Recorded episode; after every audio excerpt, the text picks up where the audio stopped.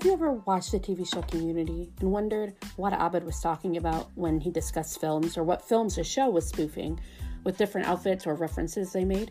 If you answered yes, this is a podcast for you. Welcome to Cool Abed Films Chat, a podcast dedicated to discussing the many film references made in the T V show Community. My co-host, special guest, and I will break down a film reference from the show, and we'll discuss the plot, the time period when the films were released, favorite quotes, and interesting trivia. Thank you so much for listening, and welcome to our next episode. Today I have a very special guest with me. Would you like to introduce yourself? Josh. Uh, I mean, this is Josh. Uh, how's it going? It's going well. So um, Josh, at one point, was on a podcast, but you said that you're doing two new projects coming up? So I'm moving at the end of November, and when I move, I'm going to set up a little space in my room to record. Um, so it, they're going to be, one of them is called Tearful, spelled T I E R F U L. It's going to be a podcast about rankings. Uh, anything you can imagine, we're going to figure it out as we go. But uh, it's basically a tier list. We do it. We mash two tier lists together, argue about why we have certain things at certain points, and then we go into it. Nice. Uh, the other one is uh, Upper Bowl Sports Podcast. It's just me and a buddy who are super into basketball and hockey, just talking about those. Maybe do like a segment with betting and uh, you know, uh, fantasy stuff. Uh, we're kind of ironing out the details, but uh, should be around December, like the start of December, mid-December. Nice. So the reason that we actually um, are having Josh on is because he is a big Community fan. And yes. um, so that's actually like how we got connected, because of Community. So, um, and he also loves movies, which we found out. So this is like the perfect uh, opportunity to come together and talk about a film. So what got you into Community? I actually don't. There wasn't really a specific thing that got me into it. I remember in high school, I was hearing about it. Um, but I heard about like the first season and people were like, yeah, it's pretty good, pretty good show. And I didn't think anything of it. And then in college, one random night, I saw it on Netflix and I was like, you know what? Might as, might as well. So I put it on and I think I binge watched it. This is when season five, or just before season five, was just coming out. So yeah, because you guys got it in Canada, whereas the United States did not get it. Yeah, exactly. We got it on Hulu instead. Yeah, so yeah, and now it's back. It's back, or I mean, it's on Netflix for yeah. you guys now yeah, too. Yeah, but now it's yeah Netflix here, so that's actually how a lot of new people are coming into enjoying the fandom and enjoying the shows yeah. because of Netflix. So. Um, that's really amazing. Um, and so today we're actually going to talk about um, the movie Inglourious Basterds, mm. um, which is was uh, directed by Quentin Tarantino and written by him. So uh, like I think he has like a, a producer credit too. Like he did everything on this film. So um, so before we really get into that um, or into the actual movie, I want to talk about um, the release information. So this was released on August twenty-first, two thousand nine. And it grossed one hundred twenty-five point five or one hundred twenty point five million dollars in the United States and Canada, and two hundred point nine million dollars in other territories, for a worldwide gross of three hundred twenty-one point four million dollars. Um, and it was against a production budget of seventy million dollars. So this was considered a, a big box office success, and actually became Tarantino's highest-grossing film in the U S and worldwide until he released uh, Django Unchained in two thousand twelve. So. This when this I do re- actually remember when this film was released, like it had uh, like really high critical acclaim, like everybody was talking about it.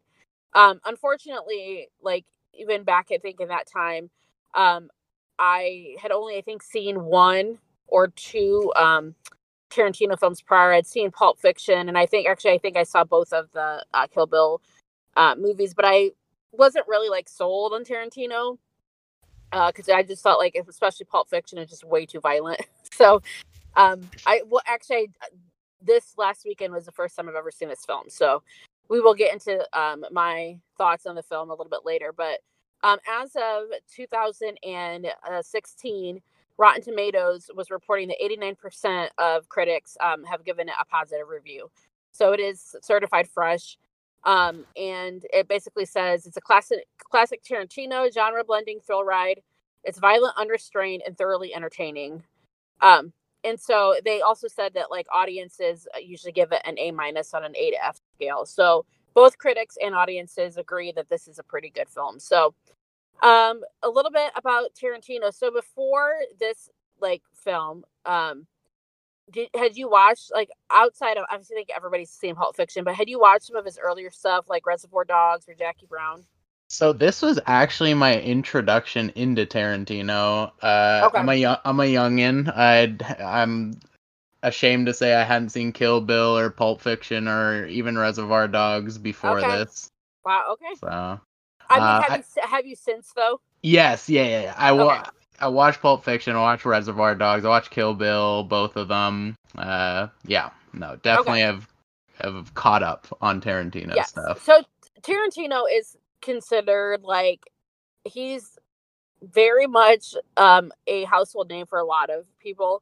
Yeah. And his films do tend to be very violent, but they're also very entertaining. So, like, if you're willing to set aside the violence, they are actually kind of, like, there's... there are humorous parts to find in pretty much all of his films. Oh, yeah. If you're willing to put aside all the blood and the violence, but uh, yeah. So he did he did Reservoir Dogs, he did Pulp Fiction, he did both of the Kill Bills, uh, starring Uma Thurman, who actually also had a major role in Pulp Fiction, which is why he continues to work with her. Um, and then he did um, Inglourious Basterds. And then he also went on to do uh, Django Unchained, The Hateful Eight, and Once Upon a Time in Hollywood, which um. actually ended up being his most um, nominated film for Academy Awards. And he actually won two for Once Upon a Time in Hollywood. But one of the really oh. interesting things that I didn't know was that this movie, Inglourious Basterds, is the first time that any of his films actually won an Academy Award. And that was for Christoph Waltz's performance in the in the film. So it took him quite a while, you know, to get that, uh, those, uh, like, I think to really get the critical, like, acclaim, just like the, like the movie did. So... Um, we can actually get into it. So the way that this film is broken down, um, I think hopefully most of you have seen this. If you haven't seen this film, stop it right now, go watch it, and then come listen please. to our commentary, please. We don't want to spoil anything for you. But it's done by chapter, so we'll just break it down by chapter. So um, I have to say, though, that chapter one, when I was watching this film, it is amazing. Yeah, like... like uh... Christoph Waltz is yeah. just in this beginning part, because I'd never seen this before. So, like, just even that opening scene where you have, you know, the clearly the French father, he's cutting the lo- he's cutting the wood, and he's telling his daughter, like, okay, go inside with your sisters and, like, bring me some water, and, like, he knows, you know, they're coming, basically. And Christoph Waltz just, like, it's fraught with tension, because you don't know, like, why is like why is he coming here? And it's very dragged out. And then he's like, he's prolonging it by, like, drinking milk. And just the way he's talking, he's so creepy. Like, you just don't know what's going on. And so I remember it, like, just feeling like it was, like, building tension. You're like, oh, my gosh, what's going on? And then at the very end of that first act, and you understand, like, okay, like, this is this is really setting up the story about who Christopher Waltz is, like, his character. Uh, the I think that's, like, one of the best...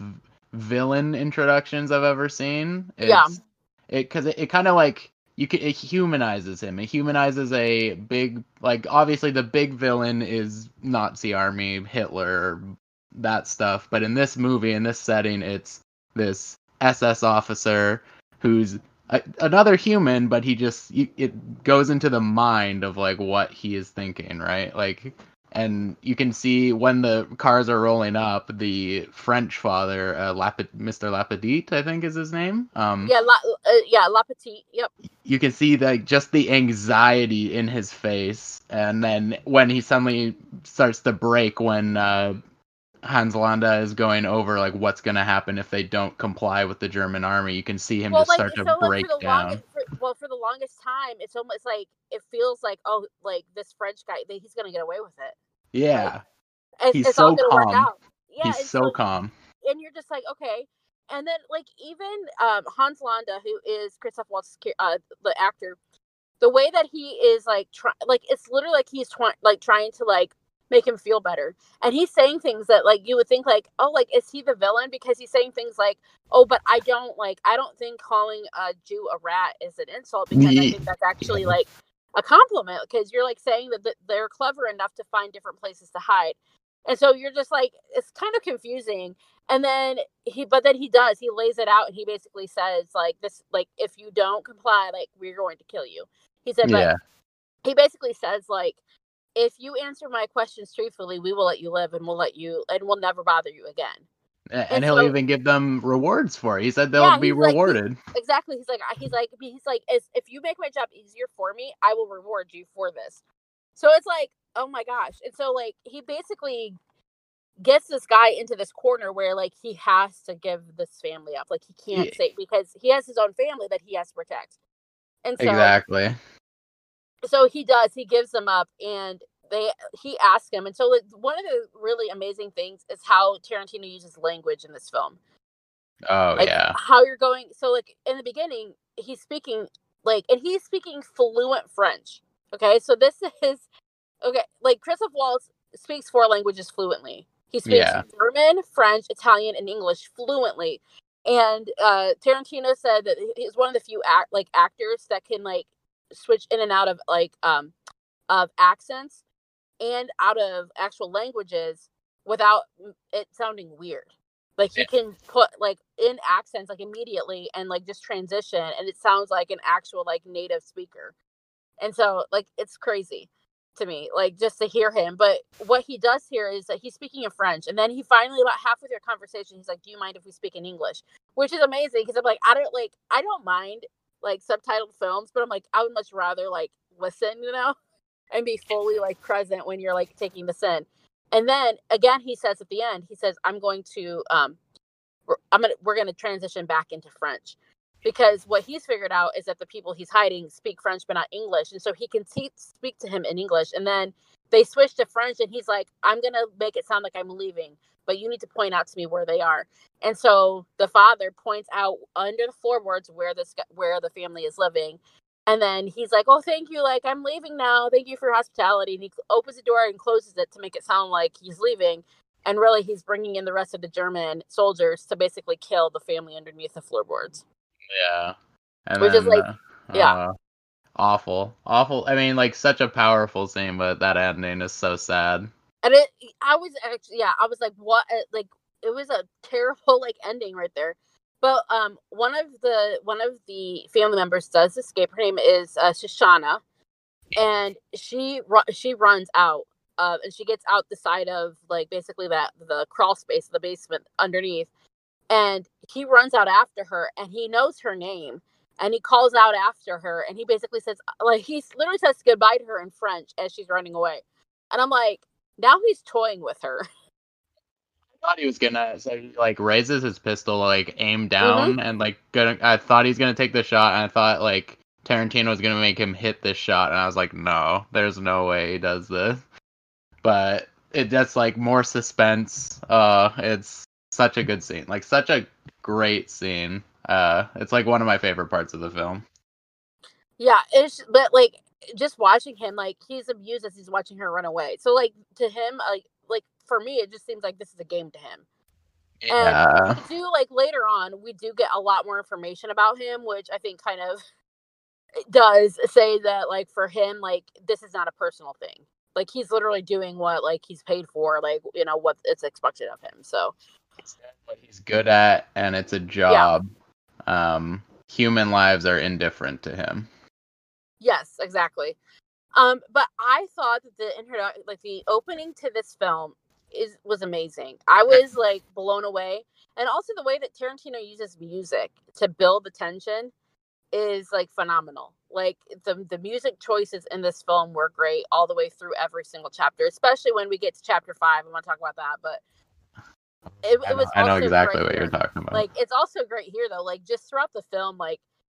When those times where you're building to something and you know you're building to something, like, he just uses music in a really good, like, just a way that, like, just adds to the film. And, you know, it just, it's almost like another character acting in the film, really. Um, and so we get then into chapter two, which this is where we meet. So I knew Brad Pitt was in this film. And then when we meet him, and I'm like, first off, my very first reaction is his accent is horrible. Yeah. And Brad like, Pitt's. Um, I am not a fan at all.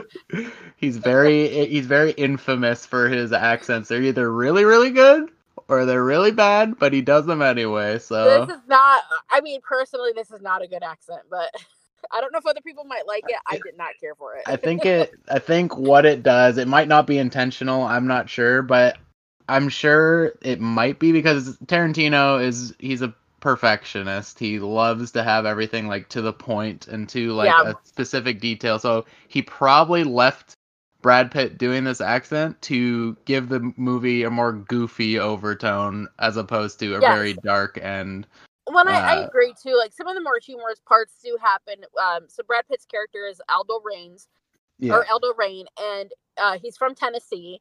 And so he has a very thick Southern accent, which is, like, crazy. Like, yeah. It mixes between so many states and so many different tones of uh, yeah, that's Southern what I was accent. Too, though. Like, so, because, like, I lived in Florida for a couple of years. So, like, there was, like, there is a distinct Florida Southern accent. Like, when you get, like, in the Panhandle especially. Yeah. And it's, like, literally, like, he took part of the Panhandle, some Alabama, some Georgia, and then, like, threw in, like, mountain people basically yeah, like, like it was, it's, with a splash yeah. of Texan in there. Yeah, it is like the weirdest Southern accent I've ever, but it literally sounds like somebody who's never actually like heard a Southern accent or like they, they have heard of a Southern accent like and they're that's what they're emulating now that they've actually heard somebody. So um it very much reminded so have you seen Con Air with Nicolas Cage? I have not. I so he I, does he yeah. does uh, another really really thick Southern accent, which in my opinion again was not great, and that's what it reminds me of. It's just like the whole film and you're just like, oh my gosh, like I just wish he would not like talk in the accent, to be honest. Yeah, like of all the accents you could have picked, like you could have chosen I think a better one for him, but okay. one hundred percent. Um so what we meet here is like what he's um saying is that he requested eight American Jews to be part of his special operation.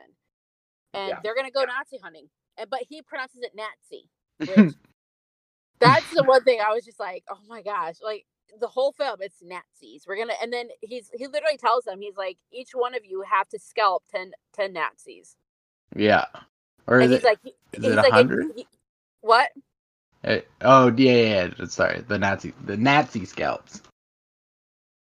Oh yeah. No, the, so each one have to give him one hundred uh, scalps. Right. Yeah. And he basically says, like, if if like you either give me all of them or you die trying. Like this is something that I will collect. And he says, like, th- he's like, it's a debit. Like, you owe me all of these things to get out from under like my like thumb, basically. And they're all like, sir, yes, sir, okay. And I really enjoy this too because like I rec- immediately recognized B J Novak because I watched The Office, so like I knew exactly who he was. I was like, okay, like there you go. It's like that. That's Ryan. Okay, I got it. You know. Um, and so, um, he basically, they, he basically tells them like, this is what we're like, we're going to hunt Nazis, as he would say. And so, um, and he says, you're basically going to just pose as civilians and you're going to go and you'll be able to, and he says, you're, you're going to be able to carry out your missions because people aren't going to suspect you of being like these, like Nazi killers or hunters.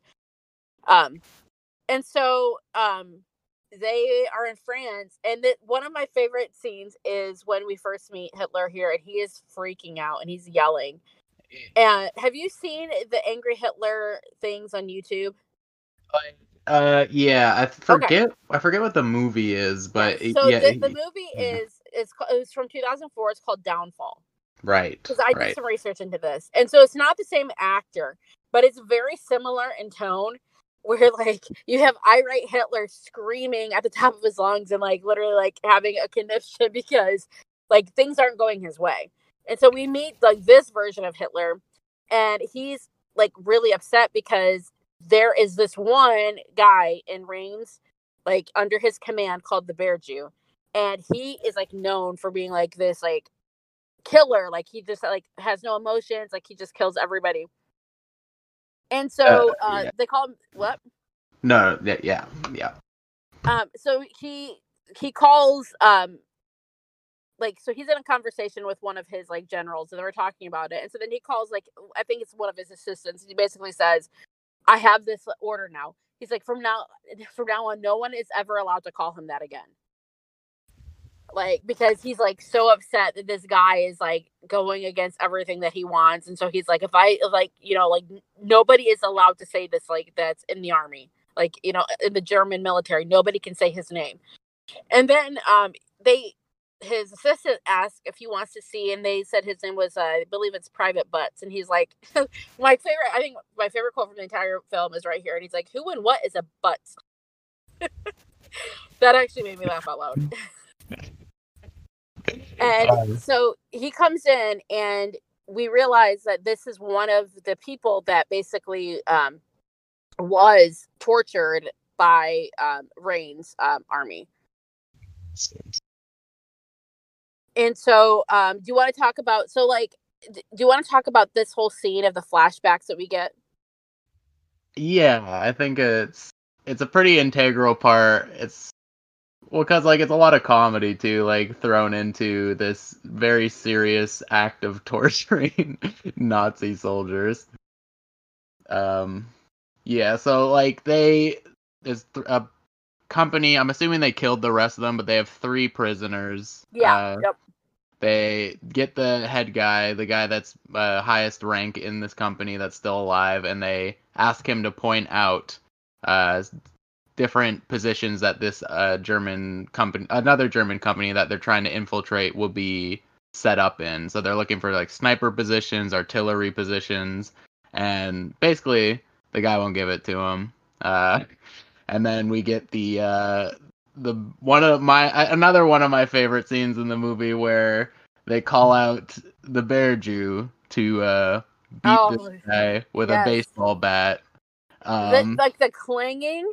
Uh, like the the extended period of time, you just hear clanging because he's he's clanging a baseball bat against these like metal bars, and it's just and, like and it's building. And this guy Werner is his name, the, this general, and he's just like waiting and waiting and waiting. And finally, you see that. I mean, he, this is a really buff, like big guy, and he comes out with yeah. a baseball bat. And so we also do find out that he was a baseball player. So like that's why like his whole thing is that he he likes baseball. Heavy and Boston accent on this guy very too. Very big Boston accent. And it's also a really disgusting scene because you literally see him, like, crack oh. this guy's skull open. Like, yeah. And I mean, like, viciously, too. Yeah, in front of two other German soldiers. Uh, yep. Well, and then, like, this guy, like, he beats him to death. Like, he's stomping on him. He's hitting him with the bat. You see, like, there. there's one scene where you see some of his teeth flying out. Like, it's so gross. And so, yeah, he, he beats this guy to death, and then, like, he basically turns the other ones, and he's like, you got, you you want next, you know? And so this is where we find out that Butts then, um, like, he gives everything up immediately. Like, he literally, po- like, in, like he so he, he's being, so there is somebody that speaks German who can translate for them. And so he's translating for Rain and for uh, Butts, and he gives up everything, like, immediately. He's like, this, this, this, like, you know, don't kill me. Yeah, I think before that, too, the, the other soldier starts running away, and he just gets shot in the back oh, of the yeah, head. They, they, they, yeah, um, because he tries to run, and one of the one of the guys shoots him. But this is also where we find out about uh, Stieglitz. Oh, Stieglitz, yes. Stieglitz, yes. And so he, okay, so this is, he's played by... Um, Till Schweiger, who is an amazing, amazing actor. I absolutely love him. He's been in a lot of films that I really have had, literally have enjoyed in the like the early to mid two thousands. Yeah. And he plays this character amazingly. So he was part of the Third Reich. He was part, he was a German officer, but um, we find out that he hates Nazis and that he was actually killing like his own people. Basically, he was killing other Nazis, and so they put him in prison. And so, um. Rain walks up to him and he's basically like, you want to you want to join like us and like hunt Nazis? And like he just nods. He's like, yep. So they basically let him out, and then that he joins as well. And so Butts basically gives everything up, but they ask him like, what are you going to do with your uniform? And he says, well, I'm going to like I'm going to take it off and burn it. And um, Rain is like, yeah, that's the problem, because people need to know like who what you did. And so Uh, what we find out is that he brands every single Nazi, and he he carves a swastika in their forehead so that they will always have a, like a symbol to show people that they were a Nazi. Yeah. Poetic. So they, so they leave him alive, but they also like are basically trying to like ruin their reputation or, you know, like any kind of life they may have had is now going to be ruined because they're going to be sh- shown as an Nazi. Question: what do you think of the way that they introduce a lot of the uh, like off, like things that aren't very specific, like the Hugo Hugo Stieglitz? They introduce him with like a guitar riff, and then an, like a yeah. random narrator comes in, and we're like, who who is this guy? Like, yeah, so like the narrator though is Samuel L. Jackson. Yeah, yeah, yeah. yeah. So like it took me like because I was listening, but I like wasn't fully paying attention. And then about like I think maybe like three scenes, and I was like, oh my gosh! So they like he somehow manages to get Samuel L. Jackson in like every movie he makes. This time as a narrator, which I'm like, okay. Um, but I actually kind of like it. I think the narrator really ties a lot of the the acts together, like the, you know the different chapters. So I like it.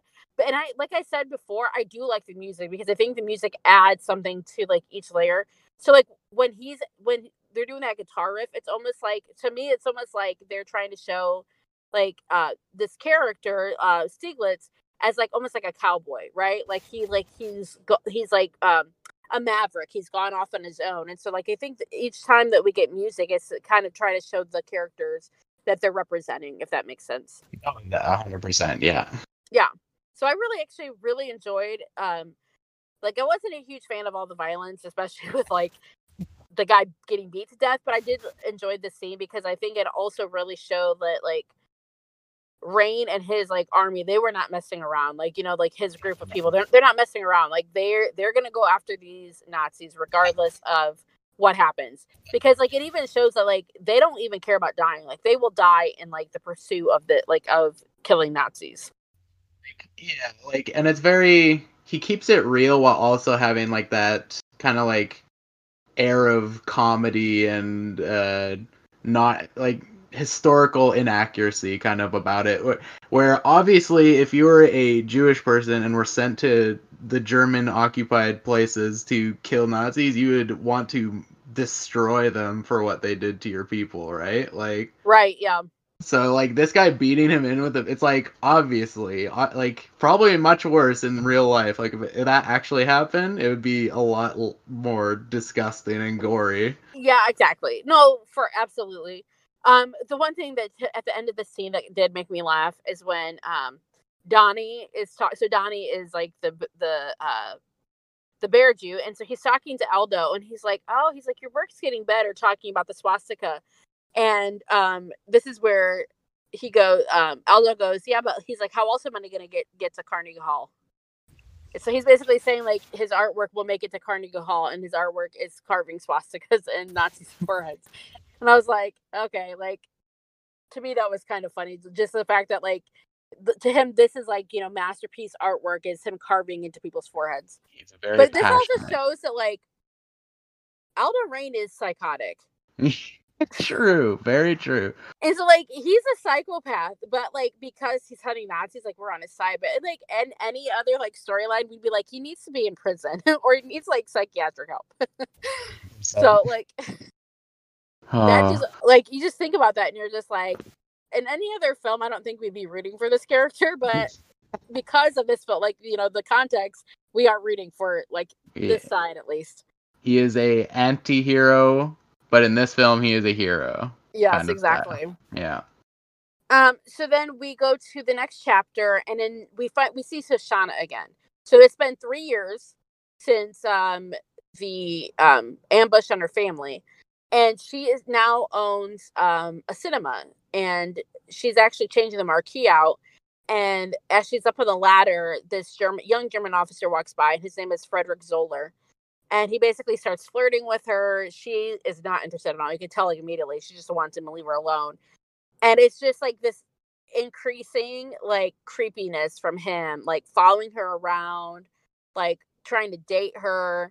She tries to like tell him, I'm not interested. She finds out he's a war hero, right? That like he basically, um, how many people did he kill in four days? Was it three hundred? three hundred, I think, yeah. Yeah. And, like, he's, like, bragging about killing all of these, like, uh, like I think it's Americans, right? Like, he, or, like, the Allies. Like, he's he killed all these people, and he's considered a war hero.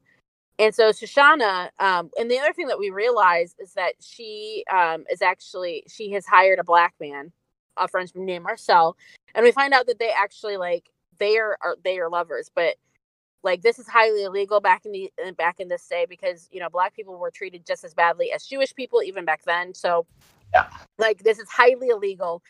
And so uh, one of the things that we do see as well is that she has changed her name to Mademoiselle uh, Mamou, and uh, it's because uh, she does have a aunt and uncle uh, with that last name, and so she she just changes her last name to theirs.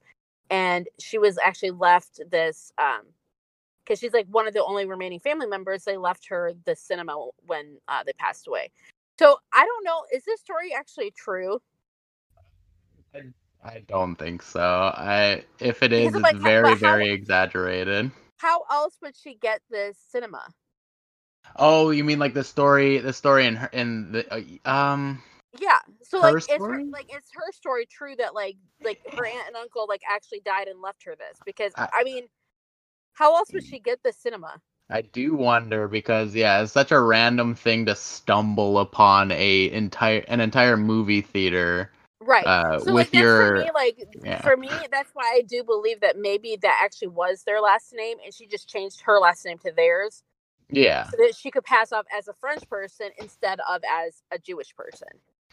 Yeah, and I'm sure, because and I'm sure also, the like, she could also pass because she has blonde hair, blue eyes, so she could also like you know she could also like pass for you know like somebody who is like at least you know French and not she like because she doesn't typically look like Jewish because most Jewish people in Europe in that time had uh, like dark hair and dark eyes, you know. So I don't know. I just found that very interesting, that whole story about how she came to be you know in possession of the cinema, and so. um She eventually, um, they talk, she and Zoller talk, and Zoller finally, like, basically says, that, like, he's this war hero, and there's, they're gonna make a film about him, and he's, he's actually in the film, right? And that they're gonna be a premiere, and when he finds out she has a cinema, he wants to change the premiere from where it had been, I think where they said it was, like, the Ritz, and now they want to, she wants to have it at her cinema. And this causes a security problem because it's, you know, in a different part of the city. It's much smaller. And um, we find out this is where I think it was uh, Goebbels, um, who is yeah. like Hitler's right-hand man, basically. Yeah. Um, and he's also the war propaganda like minister, which we find out. We're like, oh, okay. And so he he's the one that has created this film. And so there's this scene where she is like, once again, like up on the ladder doing her the letters. And a car, like, there's a car that comes up, and there are two German officers that get out, and they basically tell her, like, get your ass in the car, we're going, you know? And she's like, she is, like, freaking out at this point. She's like, what did I do? Like, what's going on? So I think she's starting to think that maybe they figured out that she's Jewish. They take her to the restaurant where they're all eating dinner, and she's basically told that, like, they're considering having the premiere at her theater. They don't ask her. They just tell her this is what's going to happen. And this yeah. is what Zoller tells tells her, even though Goebbels is like, I don't know that this is actually going to be feasible because it should be a larger, you know, theater. And then this is where we meet the head of security, which is none other than Christoph Waltz. And this is where she immediately recognizes who it is because he killed her family. Yeah. And so this scene again is done so remarkably well, where yeah. he basically tells everybody else, like, you you guys need to leave and I need to have a conversation with her alone. And you're like, oh no, like, does he recognize her immediately? Like, what's going on? And so I so I have a theory about this because I kind of looked it up and I'm not sure, but I, I think that he did recognize her, but he, he didn't care. Yeah, there isn't a certain air to it where he does. He obviously suspects something, and then. But yeah, so here's the thing: is like he because he saw her when she ran away. Yeah. She would not. She her looks wouldn't change in three years. So. Yeah, but did he see? But did he see her face though? Because he just saw the back of her. I thought, or did she, maybe? But it, the the way that it made it seem in the beginning of the film is that he knew who she was. That because he said he said that he had been hunting that specific family, the Dreyfuses. That is true. Which is what what her, so that's why I think like so he also does tell her in this scene at the very end before he leaves that he's like, oh, I had another question to ask you, but I totally forgot. And then he like he like smiles at her in a very creepy way, which to me is like more creepy than normal. So to me, it, I think it meant that he knew exactly who she was, but he wasn't going to yeah. like bust her. Right. Cause that like, is. Yeah. Yeah. So, like, that's the kind of just the theory. Like, that's kind of just like how I felt based on the scene. Cause this scene is so creepy too, because he basically says like, let's have dessert. And he's like, I want, he's like, I want you to try this Danish, right? Like whatever they're eating. And he's like, well, you got to have it with cream. And then he orders a milk for her, which the milk is a callback to that original first scene where he drinks two glasses of milk. Right. Yeah. So that's why I was like, I kind of have a feeling that he knows who she is, but he's not saying anything, because we also get to see at the end of the film that he has ulterior motives. And so like, there are things that he wants that have nothing to do with, you know, what the German like um, army wants. So, um, he leaves like after this conversation, and he basically just like finds out, he does find out about her. Um, and he, he actually questions her about the fact that she has hired a Negro, which is what they call them. Um, but did you actually hear when they're speaking in German? It's, it's literally the N word. Yeah, like I was listening to it, like they literally say the N word, and like they say the N word, but like with German words around it. I was like, whoa, okay. So, um, and there is a lot of anti-black stuff in this film too, because that is the actual sentiment that they held. Like Germans basically said, like the only reason that Americans do good in the Olympics is because they have a bunch of blank N words, and you're like, okay. So it's just kind of crazy to think about, like, you know, where we're at in society now. Like, wow, like that would not fly at all in today, like, you know, in today's society or in society today. So, well, like even Ger- like Germany, like even the dismiss all that stuff, just the stuff that they did back then, like how far they've progressed from that. Like, yeah, exactly. Yep. Um, but yeah, um, no, this scene so, is done very yeah. well. Uh, you get, you, it's the same level of anxiety that her dad had, or not her dad, the, the father had in the beginning, where, uh, uh, Land, Hans Landa leaves, and then she just instantly breaks down, because she's facing the person who just mur- like, who murdered her whole family three years ago for the first time since then. And just, yeah, this scene is done incredibly well. Um, and then I also like, too, that, like, at the very end, before he leaves, he kisses her in the hand. He basically says, like, well, before that, he basically says, like, you're going to have to be the one that actually does projectors, because that's what Marcel's job was, to run the projectors. He's like, just yeah. because, and he even tells her, he's like, um, he's like, I don't care, like, who you hire, but he's like, I'm po-, because Hitler will be there. So he's like, I'm positive the Fuhrer is not going to be okay with that. So, like, do you agree to the terms that you'll run the projector? And she's like, yeah, that's fine. And he's like, okay. He's like, well, that's all, really all he needed. So he kisses her hand and he leaves. And she like, she has like a panic attack, because she, I think she realizes like, oh my gosh, like she, like he could have like busted her right there, and he didn't, and he left. Yeah. And then um, another really amazing scene happens right after this, where they show up to the cinema and they decide they're going to watch a film there, because they want to see like, what is the experience like in this film? Like, you know, in this theater to watch this film. So they actually do watch a movie, and then they're leaving. And um, Goebbels basically like says, he's like, yeah, he's like, this is a cute little like theater. He's like, I think we can work with this. But he basically tells her we have to redecorate, because it's not like vibrant enough. You know, it doesn't look like ornate enough. And then he's like, um, did you like the movie or the film? And she's like, yeah, I like Lillian Harvey. And he freaks out. Um, and so do, do you know the background to why he said like never mention her name? No, I, that's one part that I was like, I don't, okay. I don't get it. So Lil, this is actually like, she was an actual actress. She basically helped a Jewish, um, I believe it's choreographer, escape um, custody and get into another country. And so Lillian Harvey was considered like an enemy of the state to like Germans. So like, ah. people hated her. Yeah. So th- that's the historical context of that, that scene there. Um, but this also really shows me like here, even here that like, like, um, Shoshana like doesn't give a single F. Like she doesn't care. She's just like, she, she, it just very much reminds me of what, almost like the Joker. Like, you just want to watch the world burn, because I feel, really feel like that's what she wants. Because after they leave, she tells Marcel, like, the plan is they're going to burn every single film reel they have, because they're made of nitrate, Nitrate is highly flammable. And they literally, she's like, I'm just going to burn down the theater and I'm going to burn them all alive. And you're like, what the, like, like totally came out of nowhere too. Like, and that's her whole plan. I was like, okay, like she's clearly, but like, she's clearly suffering from P T S D from watching her family die. But she's like, I'm going to get my ultimate revenge. I'm going to kill them. Yeah.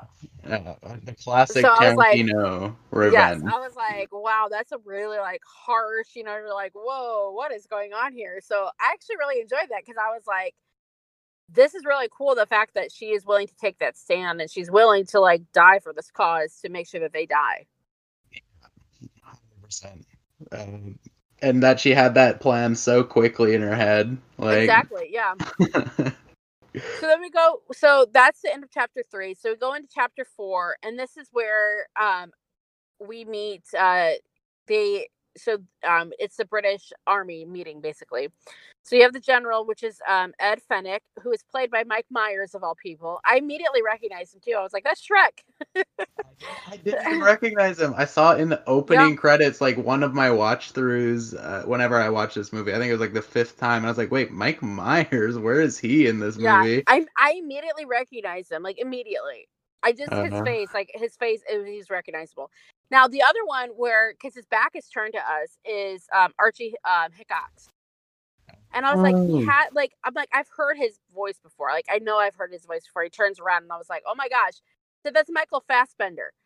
Now, yes. I have, I have, okay, so I have trivia about this because this made me laugh. Okay.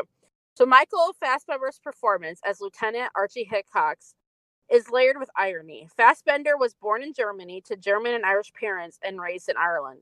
Now residing in London, with fluency in German as his first language and English as his second, and a mastery of English accents and dialects. But here he plays an Englishman who goes undercover as a German and can speak German fluently, but has difficulty hiding his accent. Like, think of oh, the irony of that, right? It's like the exact opposite. I just thought that was, that was all like insane. But yeah, so it's Michael Fassbender who literally has a perfect English accent. Like, you can't tell that he's German. Incredible. Like, yeah, and in real life, like, he does have a German accent. Like, when you listen to him give interviews, like, he just speaks in a normal, like, his normal accent. So it's crazy that he can, like, just like Waltz, he can he can turn his accents on and off. It's crazy. He can speak his native language, German, which is, and then in an English accent, which is... Yes, yeah. Oh, and, wow. and also, but he also throw it off so it doesn't full, sound fully like a German accent. So you're like, yeah, oh my gosh, like a Exactly. bad accent. Yeah, so, like, he can do a bad German accent. I'm like, okay. Um, so then um, we realize that they um, are there with um, the Prime Minister, Winston Churchill. And they're basically talking about how, like, they're they're going to be doing this operation. They're going to meet up with some undercover, um, an undercover um, actress. And they're also going to meet up with um, Rain and his group. And so, like, it's basically where they're, they're going to do this, like, allied um plan, and they're, the only way they're going to get in is because they do have an undercover agent who happens to be this um Hammersmark is uh, played by Diane Kruger, and she is a German actress, but she's helping the uh, the Allied soldiers, basically. This whole like this whole act is crazy. Like, it's everything insane. That happens in the tavern is insane. Do you want to talk yeah. about it?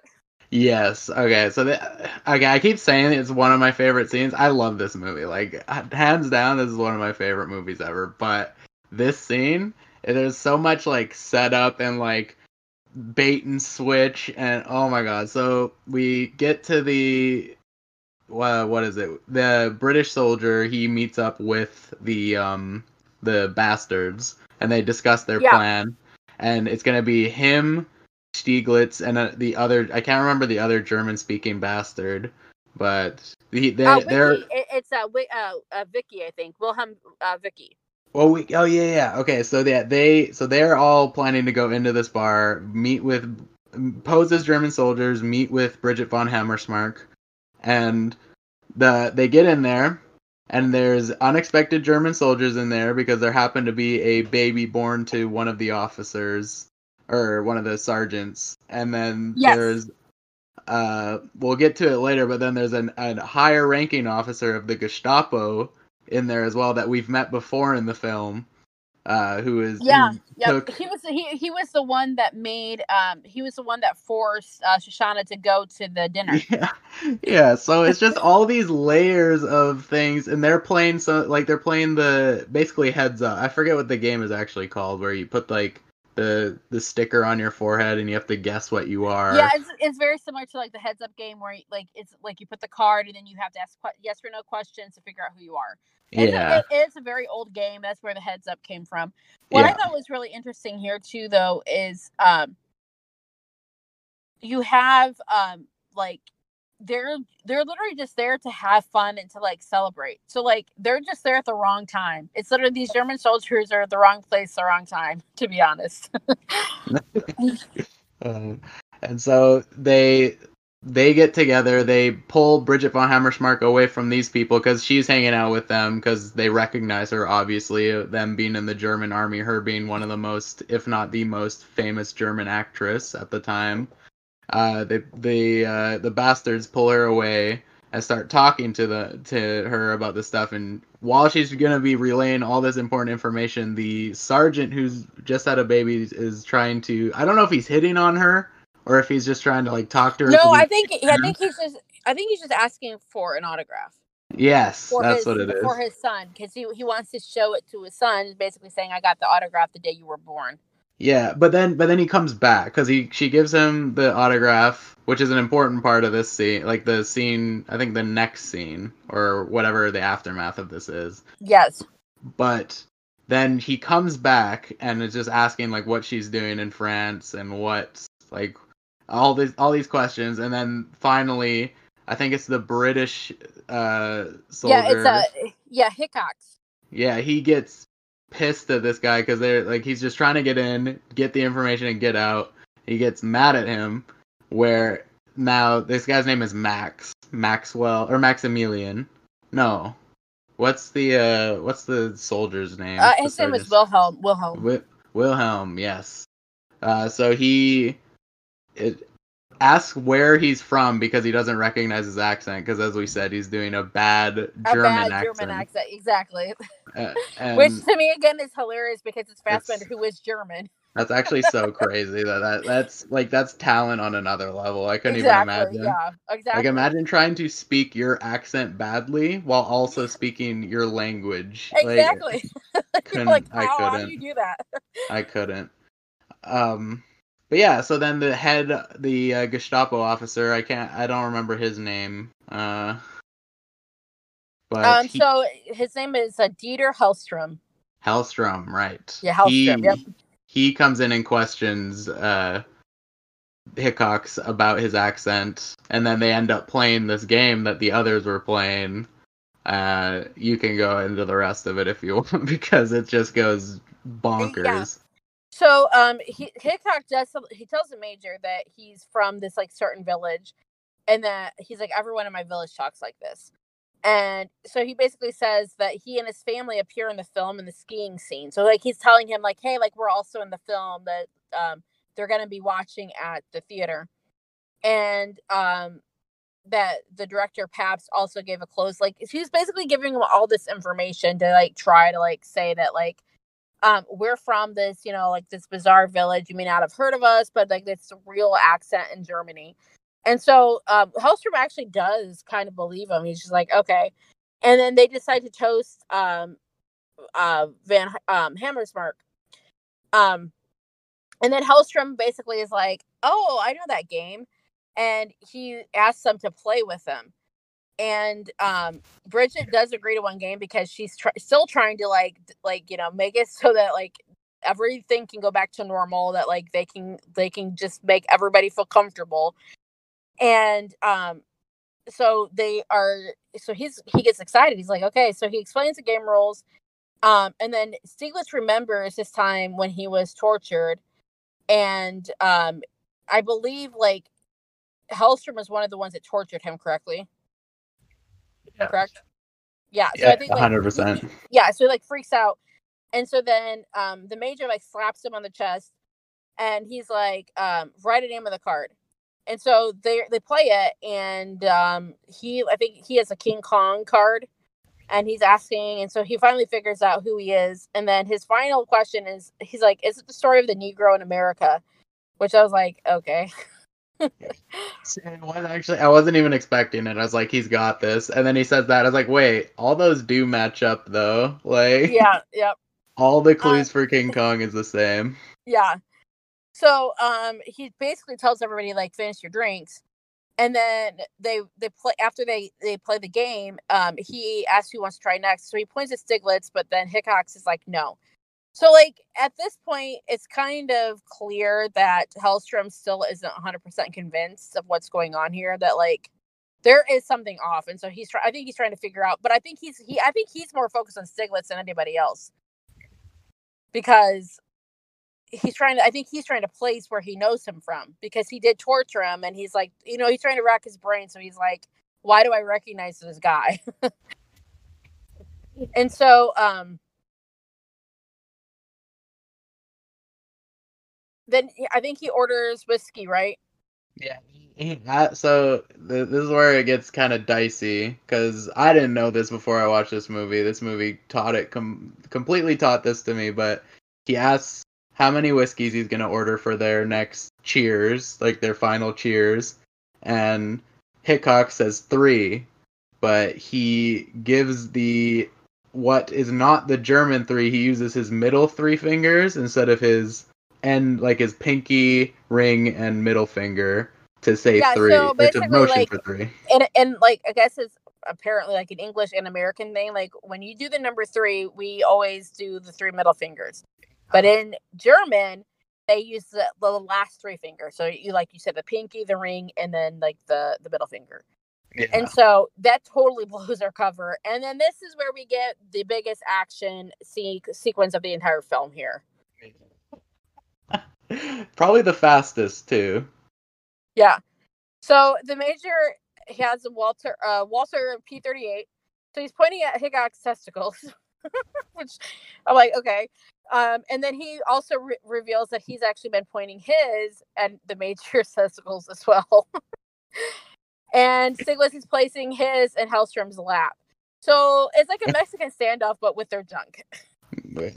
Yeah.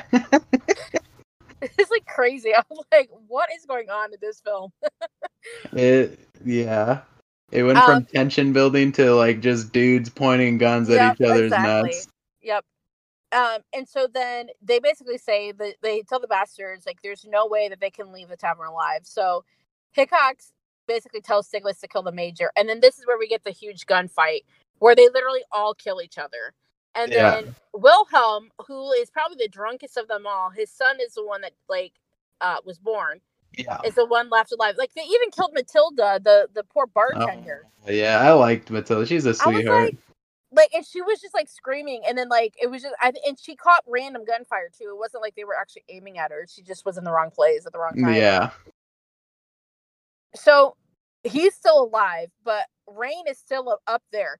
So he's trying to figure out what's going on. And so he calls down and he's trying to figure out, like, you know, who's down there. Yeah. And so he he talk, he does talk to Wilhelm, and Wilhelm's like, everybody's dead down here. But then we do find out that Hammersmark has been shot, but she's still alive. And she's like, no, no, no, I'm alive. And then um, he basically, like, and then you could tell he feels totally betrayed because he realizes that this German is working with the Allies. So he's like really upset, and I think in German he basically calls her an effing B word. So, like, yeah, he's really upset by this, and so um, he basically like says he's gonna, you know, kill her and everything. And then um, Rain's like, "No, don't do that." He's like, I- "I'll come down there without my gun, and we can just like talk this out." He's like, "But I want to get her out of there because like sh- we can we can save her and we can get her um, some medical help." And so he starts on the stairs, but we realize Wilhelm still has his gun. And so he basically says, listen, if you shoot me and I die, they're throwing grenades on here and they're going to blow you up and everybody in here. Like, they'll blow both of you up and you're, you're going to die down here. And so this is where Hammersmark basically tells him, he's like, you need to think of your son. Like, your son was just born today. Like, you need to think about him and think about what you're doing because you're not going to see your son alive if you don't, like, stop what you're doing right now. So he does, he ends up putting his gun down. And so as Rain comes down, Uh, what we didn't realize until then is that she actually had a sidearm, and she ends up shooting um, Wilhelm anyways, because like he would have blown their cover regardless. So uh, they kill, she kills him, and then they take her to a vet, which I thought was funny. And he basically um, has to take care of her and remove the bullets. But she also does get semi-tortured by Rain, because he doesn't believe her that, like, what happened, because he he thinks that basically she's like, you know, a triple agent, but, you know, um, she set this up. And she's like, no, like, this was just a really unfortunate thing that happened, because, and she even says, like, Hick, Hickox blew it, like, because he's the one that, it all started because of him, basically. Well, um, it's bad accent. If yeah, yeah exactly. Yep. And so she, she does say that Germans don't have, so she basically says, like, but they don't have a good ear for Italian. So, like, we may get away with it if we try to get people who can speak Italian to do their, to actually pull their plan off. Um, and then, so they, they are taking care of her, and, and Hans Landa shows up at the tavern, and he's looking around, and he's like, what the hell, you know, like, what the hell happened here? And he actually finds uh, one of the, um, unfortunately for Hammersmark, one of her shoes gets left behind. And he finds her shoes, and he figures out what happened. That, because he also finds her signature on Wilhelm and her lipstick. So he knows that, like, she was there and that she double-crossed them. So he knows that she's a traitor. And so um, he he kind of, like, seems happy, because it's like he's on the hunt again. Now he's, like, tracking her down, right? So I thought that was a really interesting scene here to show that, like, through all of this, and later on, he does call himself a detective. Like, he's figuring out these crimes, and he's, like, solving these mysteries. And so now he has a new mystery to solve that he's trying to find um, Hammersmark. Um, and so then this ends up going into um, the next, the last part of the movie, where, um, He does, he takes, um, Solanda does take the shoe with him, and he also takes the autographed napkin, because he's, like, trying, he's going to try to, like, obviously find her. Um, and at this point, they're in the lobby getting ready for the opening film, and he walks up, and, uh, he walks up to where Rain and, um, Hammersmark are, and so you do see Hammersmark, I think, is it her left foot is completely bandaged and wrapped because she got shot yeah. in the left leg. Yeah. And so she clearly isn't wearing a shoe.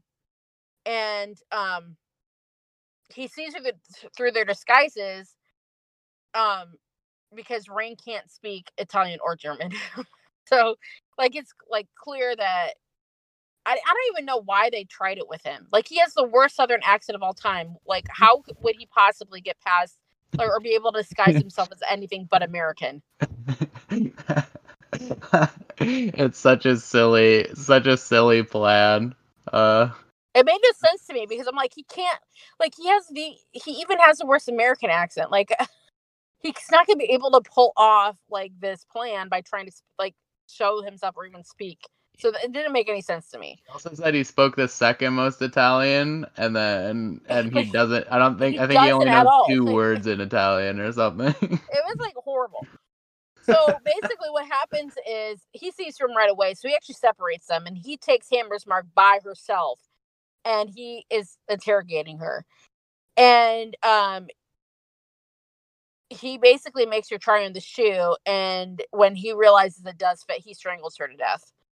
And then, um, and he basically says, like, you're a traitor, and this is what happens to traitors. And then, um, he orders, like, them to arrest Rain, and then he puts Rain in a truck, and then, um,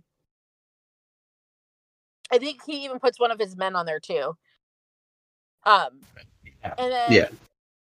they leave. So he actually, Landa basically then, um, so it's Smithson, uh, Smithson, uh Udovich, which is B J Novak. That's his real name. So Smithson. So he puts him on there too. So um Landa then reveals himself to be a traitor, because yes. basically tells him at this point that he actually is totally willing to turn himself in. He's totally willing to, like, disavow all the Nazis. if he can basically get a full pardon and like not be like killed. Basically, that's all he's looking for. Yeah. Um, yeah. So, um, and he basically tells him like, well, I have a two-way radio here. You need to call like your people in charge. He's like, I, and he even tells like Rain, he's like, I know that you can't give me the, what I need because you're not high enough up. He's like, but I know that you know the people who are. And so one of the funniest things here is what he's demanding. He's like, I want a Medal of Honor. Oh my God. Yeah. I was like, what? He's uh, like, yeah, he's like, for, for dismantling the Third Reich, I want a Medal of Honor. And he's like, uh, and he's like, I want this and I want that. And he's just like listing all these things off. And unbelievably, they give him everything he asked for. Yeah. You're like, what? But here's the thing is like, he tells them, he's like, if you want to win the war tonight, he's like, I will give you everyone. He's like, I'll give you Hitler. I'll give like Goebbels. I'll give you every single person that's in the upper echelon of the Nazis in the Third Reich. You're going to get them all in one night because you're all going to be at this this filming. And so you're like, okay, like he's actually like, okay, so Waltz, you know, here, um, Hans Landa can actually give them like what he's saying. He can follow through because he can make it so that their plan goes through. Because he says, right now, all, all I have to do is pick up this phone and I can ruin your plans instantly. And whoever you have on the inside will just kill. And so they end up, they do end up agreeing to his terms. And so he doesn't say anything. And so he lets that plan play out. And so they're clearly not, like, they're not even in that building. They have gone somewhere else to do this. But back in the actual theater, in the cinema, you have all of these Germans coming to watch the film. And Shoshana is um, now in the uh, projector room. And you can tell, like, uh, she and Marcel do have a plan of what's going to happen. So, like, each point, like, you know that something's going to happen. And so this is the point, though, where the music is amazing. As the music, like, there's different scenes. So as the music is building, you know, okay, like, this plan is now put in motion. And so, like, when you get uh, some of the bastards get up and leave the film, like, while the film is airing, they get up and leave. And you're like, the music's playing. You're like, okay, like, this is now in motion. And then when um, you have Marcel getting ready to do his plan, then you get, like, even higher music. And so it's done so well that, like, this music is just like the, the beats that it's like playing is like, it's just like the swells. It's so good. And oh, okay. It just adds to like the, the tension of the movie. And you're just like, okay, some, something big is coming. Something big is going to happen here, you know? Yeah. And then Zoller comes to visit Mister M- Missus Well, Mew. So one of the things that you see even before this is that she has spliced the movie together. And yeah. She basically has re-edited the movie to make Zoller look like an idiot. And he's really unhappy with this. So he, he goes up to confront her because, like, he wants to know what the heck happened. And she basically is just like, oh, yeah, come in. Come in the room and lock the door. Yeah. She uh, she bait she baits him in there. Um, yep. Pulls out her little, I don't even know what kind of gun that would be. It's like a teeny little, it's like a it's stripper a tiny pistol. Little, it's just like a tiny little pistol, yeah. Yeah. Out of the purse. And she shoots and, him in the back when he turns around to lock the door. Oh, yeah. I was like, wow, okay. And then and, it, it kind of shows it kind of shows her humanity when she he kind of like makes a noise as well. And then she goes to check on him. Whereas if it was the other way around, it wouldn't be the same way. No, because... no yeah, no way. Yeah. She, but she does. She rolls him over and he's still alive and he shoots her back and kills her. Yeah. And so then he dies himself. And I was like, what? I got like, what a way to go out, though. I mean, I didn't expect her to die. That was, yeah, that was I, so unexpected. Me either. But like, I think it also kind of just showed like what I said before is that like she really didn't care because I think for her, like when her family died, a part of her died too. And a part of her humanity, humanity did die because she was so willing to do anything to get that revenge. And her plan was already put in motion. Because what you see is that Marcel literally locks every single person in the cinema so they cannot get out. Yeah. And so, like, this plan is in motion and they're going to see this through regardless of what happens. And so, um, Shoshana, so, like, they're watching the film and, you know, he carves the swastika and they're all cheering. And then the question is, like, they say something about, like, you know, do you have a message for Germans? And then she pops up. And then we realize because earlier in the film, she told Marcel, I want to I want to actually create a film for the Germans. she splices this into the film, and she's like, I have a message for you. She's like, you're all gonna die, and I'm Jewish. And so um and then she has like, it's like this horrible laugh, and as she's laughing, Marcel lights everything on fire. They're all screaming, trying to get out, and you just hear this laughter like echoing, like just echoing and echoing and echoing as like this whole theater is basically being burned alive.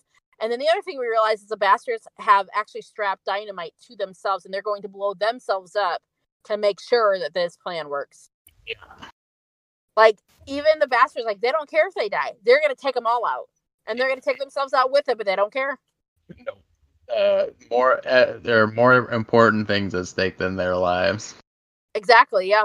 Yeah. Um, and so everything is destroyed. The entire thing is burnt, like burned down. Hitler's dead. Every single person in the theater dies. And then they, the and bastards the, bust in and just start shooting everyone. Yeah, they just shoot everybody. Like it just, it's, it all happens. Just like, and everything goes up in flame, and everybody dies. And the only people left standing are Landa, Rain, and uh, who they call they, and which is also funny because, um, he tells um the the guy that went with Rain, he's like, yeah, he's like, your nickname was the little man. He gets really offended. He's like, little man, like, how dare you call me that? And he's like, well, you're much taller in real life. And like, it's just kind of funny, but they're, they're the three that are left alive, and so, um. Rain is basically like they're standing because it's across the border between where, like, you know, the occupations, and uh Landa basically uh says like, I'm willing to turn myself in, and so they are they go there, and so he does have a driver. They killed the driver because they can't let him get away, and so um but before like the end of the movie, uh Rain uh does carve the swastika in uh Landa's forehead, and he says that that is probably like the best masterpiece that he's ever done, is by getting to carve that in his head. And it shows a good contrast between like if a German soldier did something like that, like went against command, like what would happen to them, versus yeah. uh Rain is just like, ah, he'll probably just chew me out. I've been chewed out before. Doesn't really exactly. matter. Yep. Yeah. Um, and so he does, um, he does do that, which, okay. So in the, in the scene before that, when he's actually on the phone with his superior officer, and he's like, and his commanding officer tells him, he's like, you're, you're to capture him and turn him over. Did you recognize his voice? I did not. It's Harvey Keitel. Oh, Harvey. Harvey Makes Keitel an appearance. It's the name. It's the voice of the commanding officer. I recognized his voice immediately. I was like, I know exactly, because I'm like, it's the same guy from like the National Treasure movies, and like, yeah, it's, it's him. So yeah, it's one hundred percent him. So um, that's crazy. But yeah, so that's the end of the film. So um, before we get into our rankings, I, I had just a couple things of trivia that I wanted to talk about, which I thought was really interesting. So, number one was Quentin Tarantino was considering abandoning the film while the casting search for someone, while casting um, for someone to play Colonel Hans Landa. He said that he feared he'd written a role that was unplayable, but the moment that Christoph Waltz auditioned, he immediately knew that that was the actor, and then they decided that they were going to go ahead with actually doing the film. one hundred percent. Thought that was, yeah. Um... The only movie, so this is actually the only movie that Brad Pitt ever made as a leading actor for the Weinstein Company or its previous iteration, Miramax, because um, back in the nineties, he dated Gwyneth Paltrow, and Gwyneth Paltrow told him that she was sexually harassed by Weinstein, and so he despised him and refused to do any film. And he said the only reason that he did this film is because he wanted to work with Tarantino, be- you know, before like he was done as an actor. Yeah. Um, okay, so um, so this is also funny. Diane Kruger, um, best known performances until this film were English roles, because like she spoke English, she speaks it fluently. Quentin Tarantino didn't think that she could master a German accent until he found out later she actually is German. that, that was funny. What? Yes.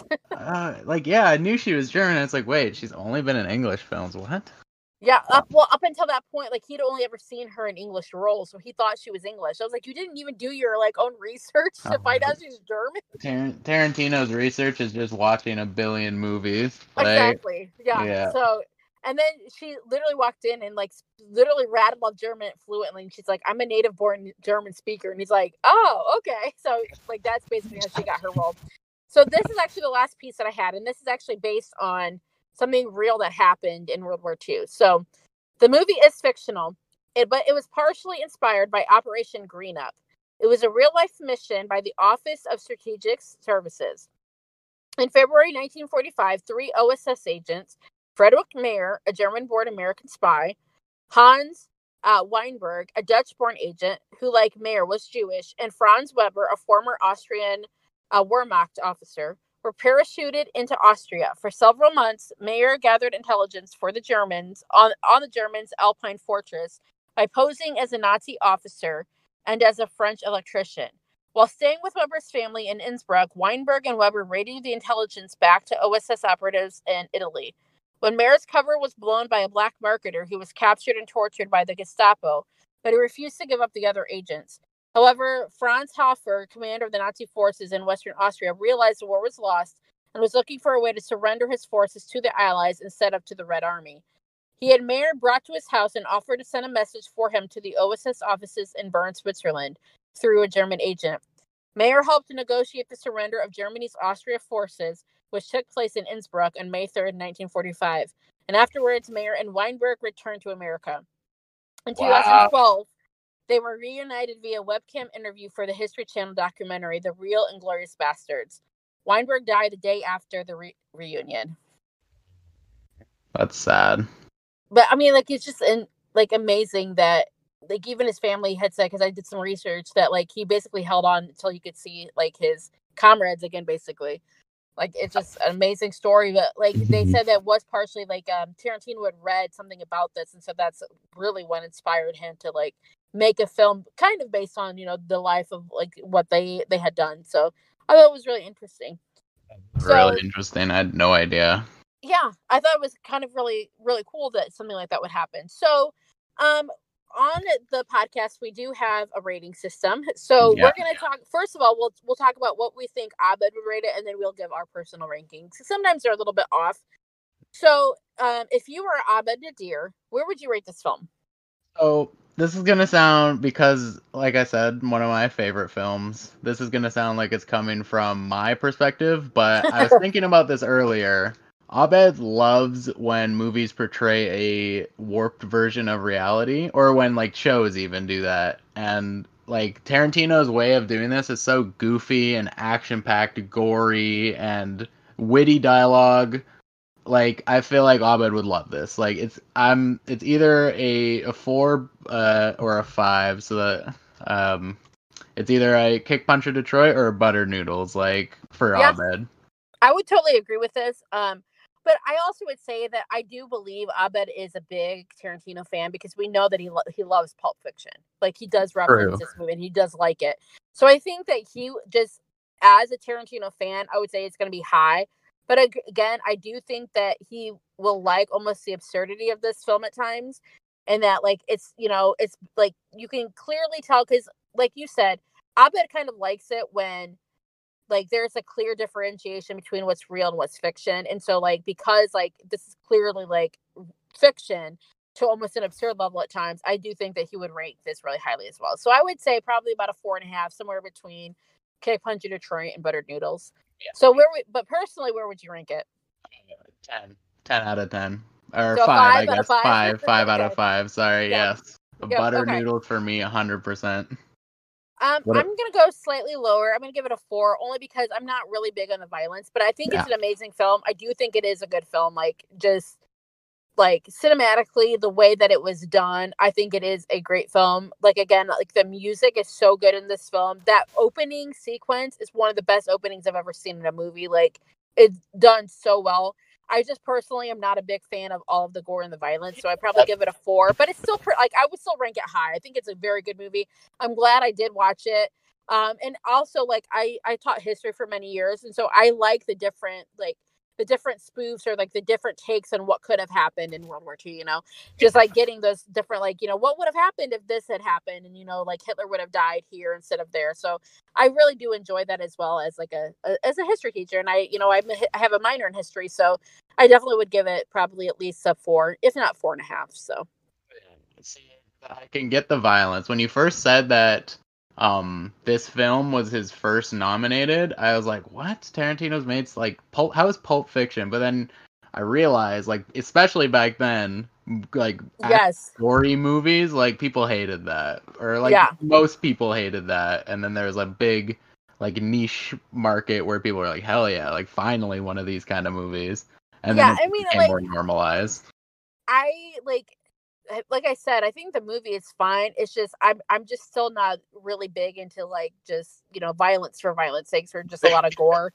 And so there's some things that like I like you can leave some things to the imagination, you know. Yeah, like it, like when we were talking about the ending when Hitler's dead and his body's just laying there and they just spray a hail of a hundred bullets into his body exactly. and it shows exactly. it shows it just like, like taking just away his matter. Like, yeah, there's just some things like I literally in my notes I had writ- written like uh beating Nazis to death with a baseball bat. Like no, thank you, I couldn't do yeah. without that. Like yeah, right. I'm just like not not one hundred percent sold on that at all time, you know. Yeah, but I get it that. Is, like it is a good film, so I'm not gonna like take away from it just because you know I have a personal preference. But I probably would rank it somewhere around where Abed would rank it too. So yeah. Um, thank you so much for coming on and oh, discussing this uh, film with us. Um, thank you so much for that, having me. Yeah, no problem. Like it, it's amazing. Um, I I love. I can I can talk about movies for hours. So mm. it's just always fun to get together with people and talk about them. Um, I just want to say thank you so much to um our listeners. If you could leave us a rating and a review on Apple Podcasts, we'd really appreciate it. And as always, we look forward to seeing you guys in our next episode. Thanks so much. Bye. Yeah.